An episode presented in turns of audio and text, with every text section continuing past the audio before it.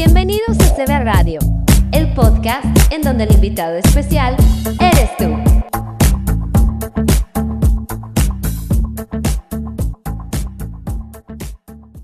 Hola, hola, hoy en Moviendo Vidas hablaremos de qué expectativas pones en tus hijos y qué pasa cuando esto no sucede. Comenzamos. Hola, soy Daniela Egui, psicóloga con especialidad en tanatología y maestría en educación. Te invito a seguir moviendo vidas a través de CB Radio México. Aquí aprenderás a saber y a reconocer que amarte a ti mismo es lo único que tienes que hacer sobre todas las cosas. Fluye y que nada te incluya. Pues bueno, ¿qué pasa cuando tienes la fortuna de ser mamá o papá y sueñas con un hijo o una hija que juegue fútbol, que baile ballet, que sea el mejor en artes, que sea la mejor en matemáticas y resulta que a tu hijo no le gusta el fútbol, le encanta bailar. Y a tu hija no le gusta bailar, le encanta el básquet. Y entonces, hoy en día, los papás, las mamás, somos más open mind, más abiertos de mente. Y decimos, bueno, ¿qué tiene de malo que la niña juegue fútbol? ¿Qué tiene de malo que el niño baile ballet? Pero la sociedad aún no está lista para esto. Entonces, cuando ven a un pequeño bailar ballet, todavía la gente se te queda viendo raro, ¿no? ¿Y esto qué onda? O sea, ¿cómo por? Y a una niña, no sé, jugando tocho bandera, como que ya es más común, pero no las dejan de tachar de machorras. Entonces, tú como mamá, como papá, ¿qué podemos hacer cuando las expectativas totales y absolutas de tus hijos no se cubren como mamá o papá? Si bien me fui a los deportes, me fui a las danzas, me fui a los artes, pero también hay papás, muchos, que conozco que si no estudiaste ingeniería, si no estudiaste medicina, si te fuiste eh, por ser eh, sobrecargo o ser piloto, o porque no estudiaste medicina y te fuiste a química, farmacobióloga, no cubriste sus expectativas. Entonces no vas a ser exitosa o exitoso. No eres un buen hijo porque no hiciste caso a lo que mamá y papá te dijo que ingeniería era bueno o que el estudio de odontología ya tenías el puesto, ahora sí que el puesto puesto y ya tenías pacientes de, de más. En fin, todos tenemos expectativas en general a lo largo de la vida. Pero me pregunto, ¿está bueno tener expectativas para nuestros hijos? Ante esta disyuntiva, híjole, me hice tres preguntas puntuales. Algo que deseo que ellos hagan o no hagan. ¿Qué deseo? ¿Qué deseo para ellos? A la espera de la efectivización de la idea propia, o sea, confiar en que ellos van a tomar una buena decisión. Eh, ¿Qué expectativa van a tener ellos ante el futuro, ante tomar cierta decisión? Y yo que espero que ante esa situación yo no me esté proyectando por algo que yo no hice más pequeña o más pequeño. Entonces, mamás, papás, creo que hay que reconocer que tienes que tener expectativas positivas hacia con tus hijos, pero llega un momento en la vida que tienes que dejarlos crecer, dejarlos madurar y que tengan su propia esencia individual. Tú como mamá, papá o cuidador primario, porque muchas veces mamá, papá no están, hiciste lo mejor que pudiste con ese niño o niña.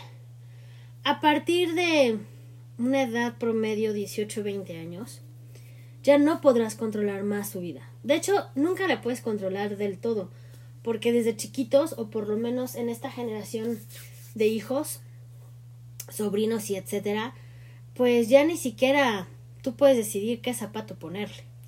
Entonces, pues, ¿qué esperas de un adulto joven en donde pues tú ya no vas a decidir, ni tienes por qué decidir qué carrera va a estudiar?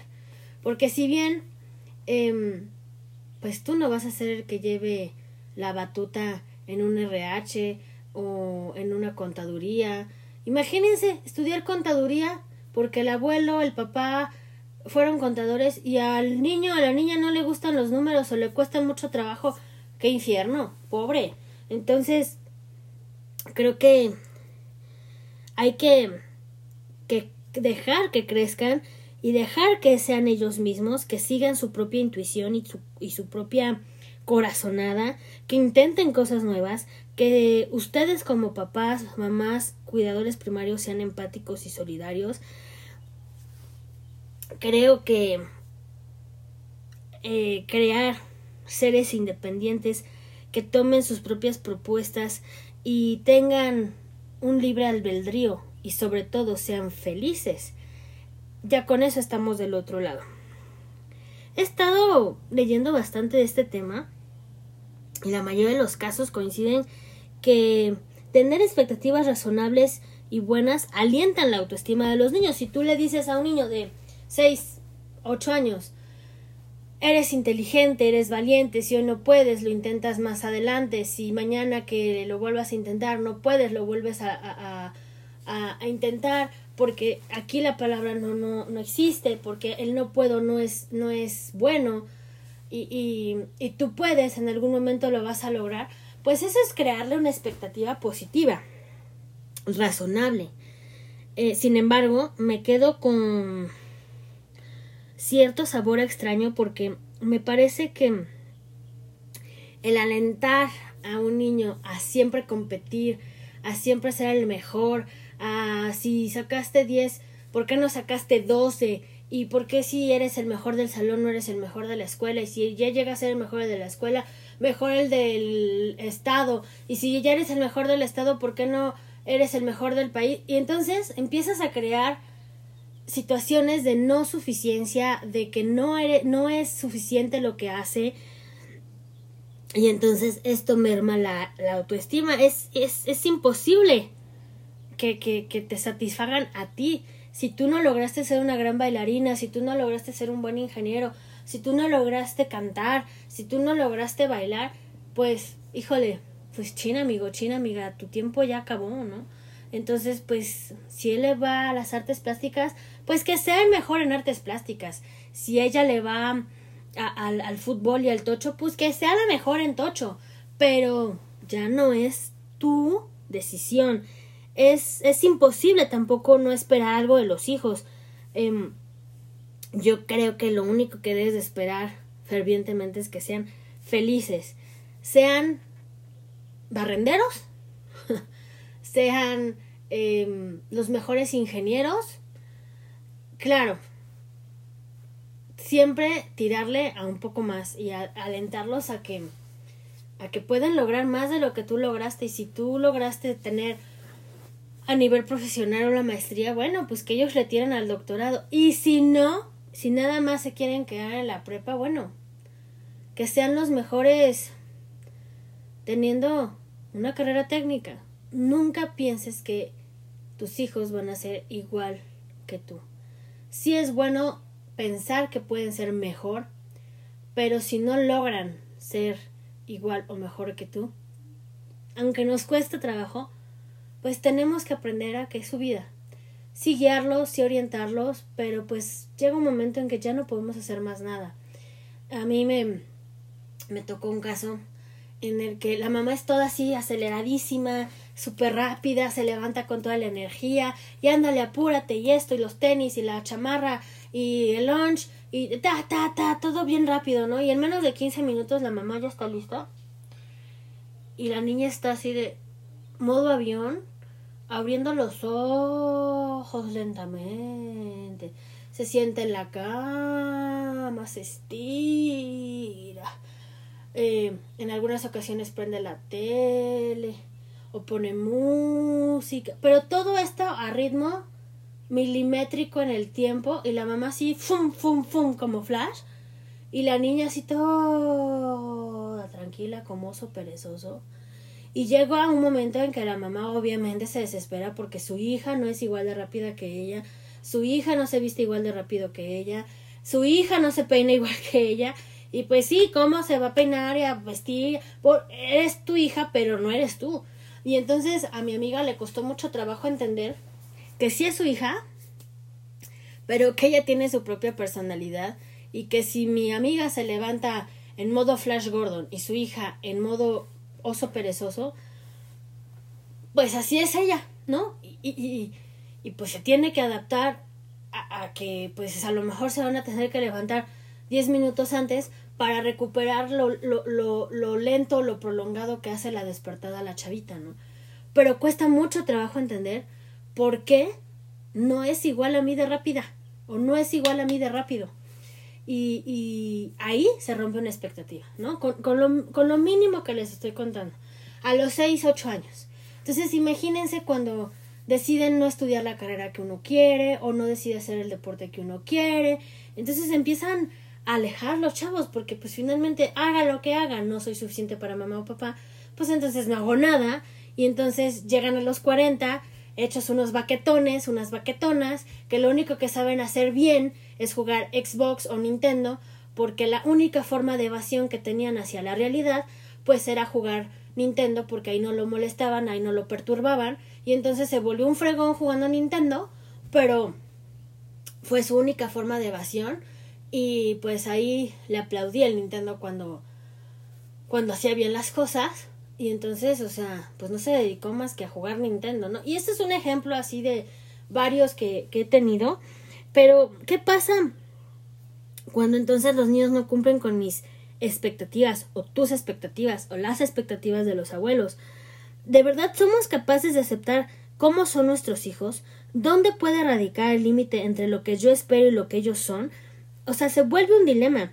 Y digo dilema porque, como lo dije ante las expectativas por más sanas que se planteen, siempre ponen a nuestros hijos a la voluntad sobre el inconsciente de querer satisfacerlas, pero que no lo hacen por ellos mismos, sino por hacernos sentir que pues estamos haciendo un buen trabajo. Y es cuando digo, quiero que mis hijos sean felices, personas de bien y que encuentren una vocación, pero de verdad me estoy basando en lo que yo considero en ser feliz o que está bien o que es mi vocación. Y es donde ahí veo que, que puede radicar a veces el peligro entre lo sano y ya lo, lo, lo, lo que se manifiesta como obsesión en que si no eres una persona que tiene un título, una casa, un carro, no vas a ser exitosa o exitoso. ¿Y qué creen? Les tengo una noticia. Hace 45 años, esa era la expectativa de nuestros papás hacia, hacia, hacia nosotros, los treintones, cuarentones de hoy en día. Y tristemente sabemos que hoy en día tener un título no te hace ser más o menos exitoso. De verdad, hay veces que causa más frustración tener veinte mil papeles y que nadie te reconozca lo bueno o buena que eres en tu rubro y que por la edad las empresas ya no te quieran tomar en cuenta o por la misma edad estás muy joven y tampoco te toman en cuenta. Entonces hay eh, empresas que te quieren con 20 años de experiencia, teniendo 25 años, este, dos años ya haber trabajado en el rubro. A ver, espérate, o sea, están saliendo los chavos hoy en día 22, 24 años de las carreras y te están pidiendo casi, casi 10 años de experiencia y, y, y que tengas no más de 30 años. O sea, son expectativas empresariales que, perdón, jamás te van a llegar. Y aparte, ¿no? O sea, tienes ya la experiencia, bravo. Tienes la edad, bravo. Eh, tienes la, la, la, situación de poder, de, de poder egresar exitosamente de tu carrera y entonces llegas y nada más te aceptan como becario pagándote dos mil pesos y eso como bono de apoyo, ni siquiera como sueldo y cada mes. Entonces sí se crean unas expectativas muy grandes profesionalmente y llegas al mundo laboral y ¡pum! se te viene la realidad encima y creo que sí las empresas tendrían que ser un poco más empáticos y abiertos a que pues si quieres una experiencia de 20 años pagándote 7 mil pesos, híjole, pues sí como que suban un poquito las expectativas laborales porque pues lo que quieres a los 25 años es comerte al mundo y, y, y es el tiempo en el, en el que te, te, te, puedes dedicar al trabajo 12 por, por 24 y este sin ninguna otra responsabilidad, pero cuando llegas a los 30, 35, que muchas somos mamás, este, que tenemos que ir a ver a los hijos, que tenemos que trabajar porque en muchos momentos pues nos tocó ser eh, las madres responsables y con familias monomarentales en donde pues no tienes más que tú misma para sacar al niño o a la niña adelante, híjole, o sea, te ofrecen 10 mil pesos por 12 horas y pues ahí está carga de tu chamaco como puedas y más te vale que no te vayas a ir por él para ver por qué está enfermo de la garganta porque te descuento el día. Entonces se empieza a hacer ahí un tipo de frustración muy grande o porque o cuidas al niño y ganas 25 mil pesos, que estoy diciendo mucho, o, o, o ganas siete mil pesos trabajando medio tiempo, pues estás con tu niño, pues no te alcanza para pagar la escuela. Y entonces, o sea, ahí es donde entra el, de verdad, mi hija, hijo, están, están felices, están bien, de verdad encontraron su vocación, o, o, o de verdad hice tanto porque lograra ese título, esa profesión, pero que no logra ser feliz porque no es su vocación y porque lo hace por sacar dinero de alguna manera. Creo que eh, siempre sostengo que los hijos de alguna manera son nuestro reflejo y aunque estemos empeñados en no querer influir sobre ellos, pues es innegable que lo hacemos. Lo hacemos con nuestras actitudes, con nuestras decisiones, con nuestras caras, con nuestros comentarios. Pero creo que cabe recalcar que la vida laboral de nuestros papás, en caso de los chavos, chavos, porque somos chavos todavía, treintones y cuarentones, todavía somos chavos, nuestros papás que tienen de 60, 70 años, la realidad laboral era otra a la que es hoy en día. Y la, la, la, realidad laboral de nuestros hijos, los que ya tenemos hijos de 5 a 10 años, o sea, en 20 años va a ser otra cosa. Yo espero que más sana, más ecuánime y menos eh, salvaje porque es una competencia para todo que, que, que nada más están como robotitos eh, queriendo generar y, y, y, y, bueno, por lo menos yo no quiero eso para mis hijos porque si entras en una frustración muy grande profesionalmente de que pues ya tú me dijiste papá que teniendo un papel yo iba a tener la vida solucionada y ajá sigo sigo queriendo tener esa vida solucionada que me vendieron en esa expectativa hace 20 años y que mi vida sigue sin solucionarse económicamente. Y tengo 20 mil papeles no no no soy una mujer que no se dedicó al estudio al contrario creo que estudié más de lo que pude haber estudiado si me hubiera dedicado a medicina general y especialidad porque no es por presumir, pero tengo muchos títulos y de todo. Entre eso, pues la licenciatura en psicología, la maestría en educación, la especialidad en tanatología, la especialidad en medicina alternativa. Estoy estudiando carrera técnica en farmacología. En otros ámbitos soy angeloterapeuta. Eh, tengo las, el diplomado en, en programación neurolingüística. En fin, son miles de papeles que si me preguntan realmente qué papel te ha servido, pues para la vida, todos porque de alguna manera pues tengo la satisfacción de que, entre comillas, soy alguien profesionalmente y finalmente he ayudado a muchas personas a salir adelante en sus depresiones, en sus ansiedades. Me dio la oportunidad de hacer este podcast hablando de distintos temas con la seguridad de que sé y que no estoy hablando por hablar, pero finalmente me queda esa espinita de querer más y de aunque yo quiera, laboralmente no te lo permiten las empresas como lo dije anteriormente, por la edad, por la experiencia, porque, a ver, quieres experiencia, pero no me la das, ¿no? Ese siempre ha sido mi pleito desde hace 20 años para acá, o sea, ¿quién me va a dar la experiencia si tú no me la das? O sea, y pide una experiencia. Entonces, hoy en día, los chavos que están estudiando, los que siguen estudiando, porque muchos ya se dedican a ser influencers, TikTokers, eh, las famosas becas del gobierno, entonces ya no les crea tanta ilusión el ser alguien, profesionalmente ya, pues ya les dan las becas, en TikTok ganan lo que quieren haciendo tonterías, muchos, otros realmente aportan algo a la vida. Pero, híjole, la generación que se viene, cuidado con una pandemia, porque ¿quién nos va a rescatar? ¿Quién nos va a salvar? Porque pues ya no hay tantas expectativas para estudiar medicina o ya no hay tantas expectativas para ser psiquiatra entonces sí creo que es buen momento para jalar a los, a los chavitos de, de 5 o 6 años que todavía se pueden de alguna manera moldear y hacerles ver que está padre hacer videos, pero también está padre estudiar y ser alguien profesionalmente. y que si los videos te dan un handicap de ventaja económicamente, pues está padre, lo haces, pero tienes ya un sueldo seguro teniendo una profesión, porque finalmente, o sea, si está muy, eh, muy mermada la situación escolar y ahora con la pandemia muchos desertaron, muchos se perdieron, otros tantos se murieron, ¿no? En la, en la depresión, en la ansiedad, en haber perdido un ser querido, no sé. Son N cantidad de temas que, que ya me estoy desviando y creo que aquí lo principal es que sí tengo la expectativa de que nuestros hijos sean felices, pero que sean felices con su felicidad, no con lo que tú creas que pueden ser felices.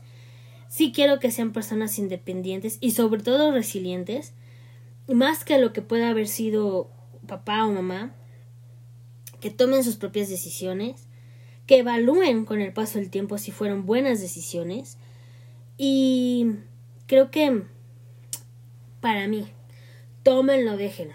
Educar en casa significa que todo el tiempo tú como mamá o papá te tienes que evaluar primero porque sí señores ser mamá o papá y sobre todo mamá no es tan fácil porque implica reconocer reconocer errores y patrones de conducta que ya tienes adquiridos y que pues a lo mejor a tu niño esa parte no no le funciona y es cierto que por más excelentes madres o padres seamos, no tenemos las plenas garantías de que nuestros hijos sean excelentes personas o no se vuelvan machistas o narcisistas. Claro, tú como mamá o papá haces todo lo posible por entregar a la vida un ser de luz, un ser independiente, un ser resiliente y que la verdad no se vaya a dejar manipular por personas que no son emocionalmente mm, inteligentes y pacientes, pero tú haces lo mejor posible, ya ellos en la, en la, en la guerra vivencial pues ya sabrán qué hacer y qué no hacer. Y claro que es normal que te preocupes, pero también creo que es malo sobreprotegerlos. Y en todo caso me parece esencial reconocer que las expectativas siempre las vamos a tener y tengamos que ser conscientes a que lo que sembramos eh, se va a cosechar de una manera positiva eh, que sean unas personas sanas. Y creo que con esto tenemos claro y coherente que acreditar la autoestima de nuestros hijos emocionalmente hablando, físicamente hablando y psíquicamente, entregar a la sociedad seres humanos funcionales y sanos, creo que es lo que más nos debe de importar a que si es médico, ingeniero, piloto, psicóloga, lo que sea. Creo que lo principal es entregar a un ser humano funcional que aporte al mundo algo positivo, que sume y que no reste. Creo que ese es el mejor argumento que les puedo dar en este podcast. Cuesta trabajo, sí, pero sí se puede. Y bueno, pues ya saben, si conoces a alguien que esté pasando por algo, eh, ayúdenlo, no juzguen, apoyen. Mis redes sociales, como siempre, son en Facebook e Instagram como SIC Daniela Ege, TikTok Psicología y Tanatología, aquí en CB Radio en Vamos a Platicar y en Aquí Entre Nos, colaborando siempre con mi amiga Isa Pink. Yo les mando un beso, un abrazo, miles de bendiciones. Soy Daniela Ege. Cuídense mucho. Adiós.